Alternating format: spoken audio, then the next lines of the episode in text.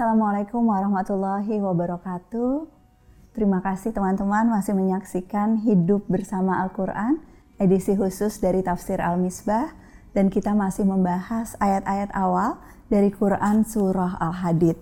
Di ayat uh, 1 sampai 4 uh, banyak uraian tentang kebesaran dan kekuasaan Allah, uraian agar kita makin beriman kepadanya dan uraian ini dilanjutkan sedikit ya Bi di ayat 5 dan ayat 6 yang akan kita bahas hari ini dan juga dikaitkan dengan anjuran untuk uh, berinfak yang akan dibahas di ayat 7 dan seterusnya.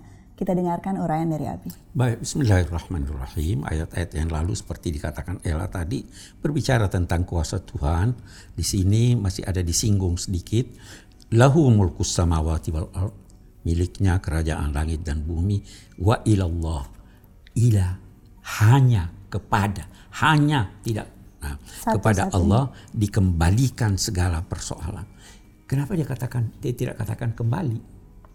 Dikembalikan karena ada yang tidak mau kembali.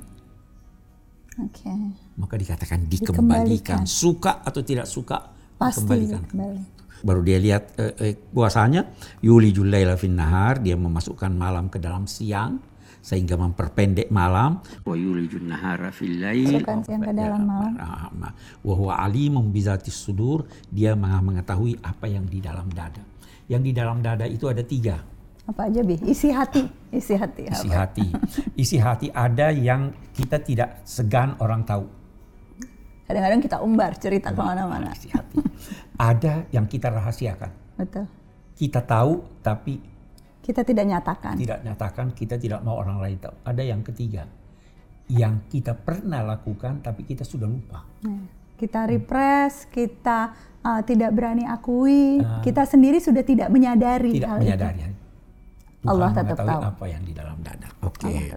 Baru selanjutnya aminu billahi wa rasulihi berimanlah kepada Allah, Allah dan Rasulnya. Kalau yang diajak ini sudah beriman, dia diminta meningkatkan imannya. Selalu memperbaharui imannya. Iman itu juga kotor. Ada debu-debu. Percaya angka 13? Enggak, tapi banyak yang percaya. Nah, itu perbaharui imanmu. Bahwa tidak ada yang menentukan kecuali Allah. Betul. Angka 13 tidak menentukan. Bukan angka sial. Nah, wa anfiqu mimma ja'alakum mustakhlafina fihi. Dan nafkahkanlah mimma. Sebagian. Sebagian. Itu berarti apa?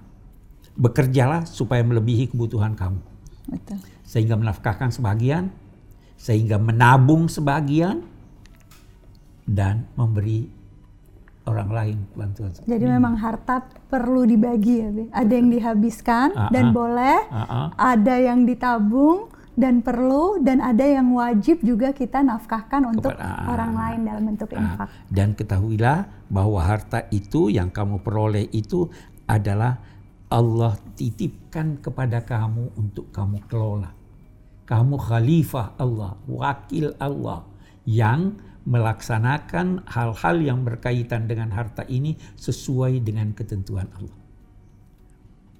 Faladina amanu minkum wa anfaqu lahum ajrun kabir. Siapa di antara kamu beriman kepada Allah dan menafkahkannya, maka mereka itu akan mendapat ganjaran yang, yang besar. besar. Jadi harta titipan. Betul. Oke. Baru dan, dan kesadaran itu yang membuat kita mau berinfak karena itu uh, hanya dititipkan. Dan Jangan lupa bahwa berinfak itu mengakibatkan mengundang ganjaran yang lebih. Padahal Ella bingung. Aha, itu milik Allah, ah. dititipkan ke kita. Ah. Ya kan? Kita diminta untuk menafkahkan sesuatu yang sebetulnya hanya titipan dan milik tapi tetap Allah yang Maha Pemurah memberikan ganjaran pada kita itulah atas dia itu. itulah atas dia itu. jadi jangan pernah berkata eh Allah eh berhutang Betul. Hakikatnya tidak. Yang di, yang di tangan kita itu milik Allah. Keluarkan itu, keluarkan itu. Ah, yang kikir itu. Dan menarik ada di ayat yang lain di surat Al-Fatah. Itu Allah berfirman, kalau Allah meminta semua hartamu kamu kikir. Jadi dia hanya minta sebagian. Padahal sesungguhnya kalau Allah mau meminta memang itu punya dia punya gitu kan. Dia, itu punya dia. Ah, di sini adalah tak ujiannya. Wa malakum la tu'minuna billahi war rasulu yad'ukum litu'minu bi rabbikum. Mengapa kamu tidak mau beriman kepada Allah? Padahal Rasul sudah senantiasa mengajak kamu untuk beriman birabbikum kepada Tuhanmu. Itu dia tidak katakan bila kepada Allah, kepada Tuhanmu. Tuhan yang memelihara kamu. Rob itu adalah kumpulan dari sifat-sifat Allah yang bisa menyentuh manusia. Kalau Allah itu mencakup semua sifatnya. Tuhanmu yang memelihara kamu, membesarkan kamu, memberi rezeki kamu. Waqad akhadha mitsaqakum in kuntum mu'minin. Padahal dia telah mengambil janji dari kamu Betul. untuk beriman. Baru dia katakan, "Huwallazi yunzilu ala 'abdihi ayatin bayinat liyukhrijakum minadh dhulumati ilan nur." Allah yang menurunkan kepada hambanya sifat yang termulia bagi manusia adalah menjadi hamba Allah. Hambanya di sini maksudnya Nabi Muhammad. Dia yang telah menurunkan ayat-ayat yang sangat jelas. Tujuannya untuk mengeluarkan kamu dari aneka kegelapan, kegelapan. menuju cahaya. Ulama menggarisbawahi. Zulumat berbentuk jamak. Nur berbentuk tunggal. Kenapa demikian? Karena kegelapan itu banyak. Kegelapan nafsu, kegelapan setan, kegelapan kebodohan, kegelapan kesesatan. Banyak sekali kegelapan. Dan Allah akan mengeluarkan kita, kita dari, dari aneka semua. kegelapan itu. Menuju nur. Nur itu cuma satu. Okay. Karena sumbernya hanya dari Allah. Siapa yang tidak dianugerahi Allah cahaya, dia tidak akan dapat cahaya. sedikit. Di Quran surah An-Nur itu ada. Ya, betul, nah, betul. Nah, ada hal yang kedua yang diamati oleh ulama bahwa selalu kalau Allah menggandengkan antara kata zulmat dengan nur, selalu dia dahulukan gelap baru terang. Karena apa? Betapapun terangnya Anda di sini, itu masih ada yang bisa lebih terang. Dan ketika Anda sampai kepada yang lebih terang, yang kemarin ini sudah gelap. Hari ini lampu 10 watt. Biasa awalnya. Nah, nah diganti di sebelahnya terang. 20 watt baru tahu terangnya baru. Tahu baru. terangnya bagaimana. Oh itu gelap. Semua jadi tidak ada. Ah. Hmm, wa Allah bikum la raufur rahim dan sesungguhnya rahim. Allah terhadap kamu itu rauf dan rahim. Abi mau terangkan ini rauf dan rahim. Rauf itu anugerah yang diberikan eh, sesuai dengan kondisi atau kebesaran atau keadaan penganugerahnya. Okay. Sedangkan rahim itu adalah anugerah yang diberikan sesuai kebutuhan yang diberi. Oke. Okay. Allah dua-duanya, Bi. Allah dua-duanya. Jadi dia lihat. Eh, jadi kalau Allah rauf, dia beri sesuai kebesaran Allah. Itu bisa bermacam-macam. Bisa melimpah ruah. Bisa melimpah ruah. Kalau dia rahim, dia berikan sesuai kebutuhan. Nah, terus yang kedua, rauf itu adalah pemberian yang pemberian dengan si pemberi yang mempunyai hubungan baik dengan Anda.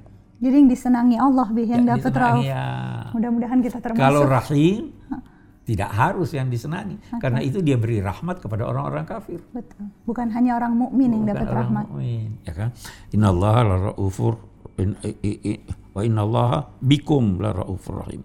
Wa ma lakum la tunfiqu fi sabilillah. Walillahi miratus samawati wal ard. Mengapa kamu tidak mau berinfak di jalan Allah? Padahal warisan langit dan bumi itu kembali kepada Allah. Semua kembali kepada Allah. Jadi karena kita percaya karena kita beriman maka sesungguhnya kita seharusnya berinfak gitu. Itu seharusnya berinfak. Apalagi apa yang diinfakkan itu ada di sisi Allah. Dia ya dia yang mewarisinya dalam arti ada di tempatnya. Dia yang akan pelihara. Dia akan kembang biakan. Dia akan ini.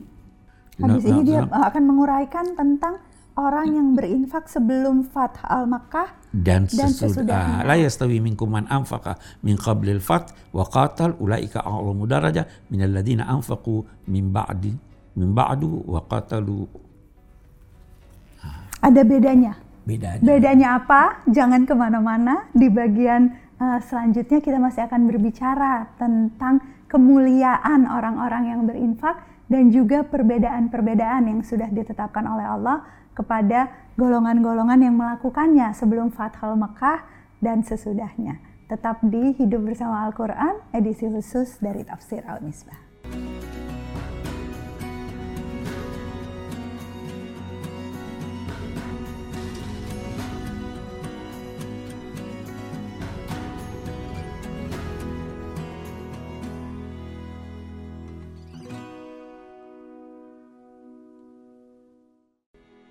Jari Ustadz.id adalah sebuah platform yang membantu menghubungkan umat dengan jaringan ustadz dan ustazah yang ramah dan kompeten di seluruh Indonesia. Jari Ustadz.id didirikan oleh Pusat Studi Al-Quran untuk Islam yang rahmah dan kebaikan bagi semua.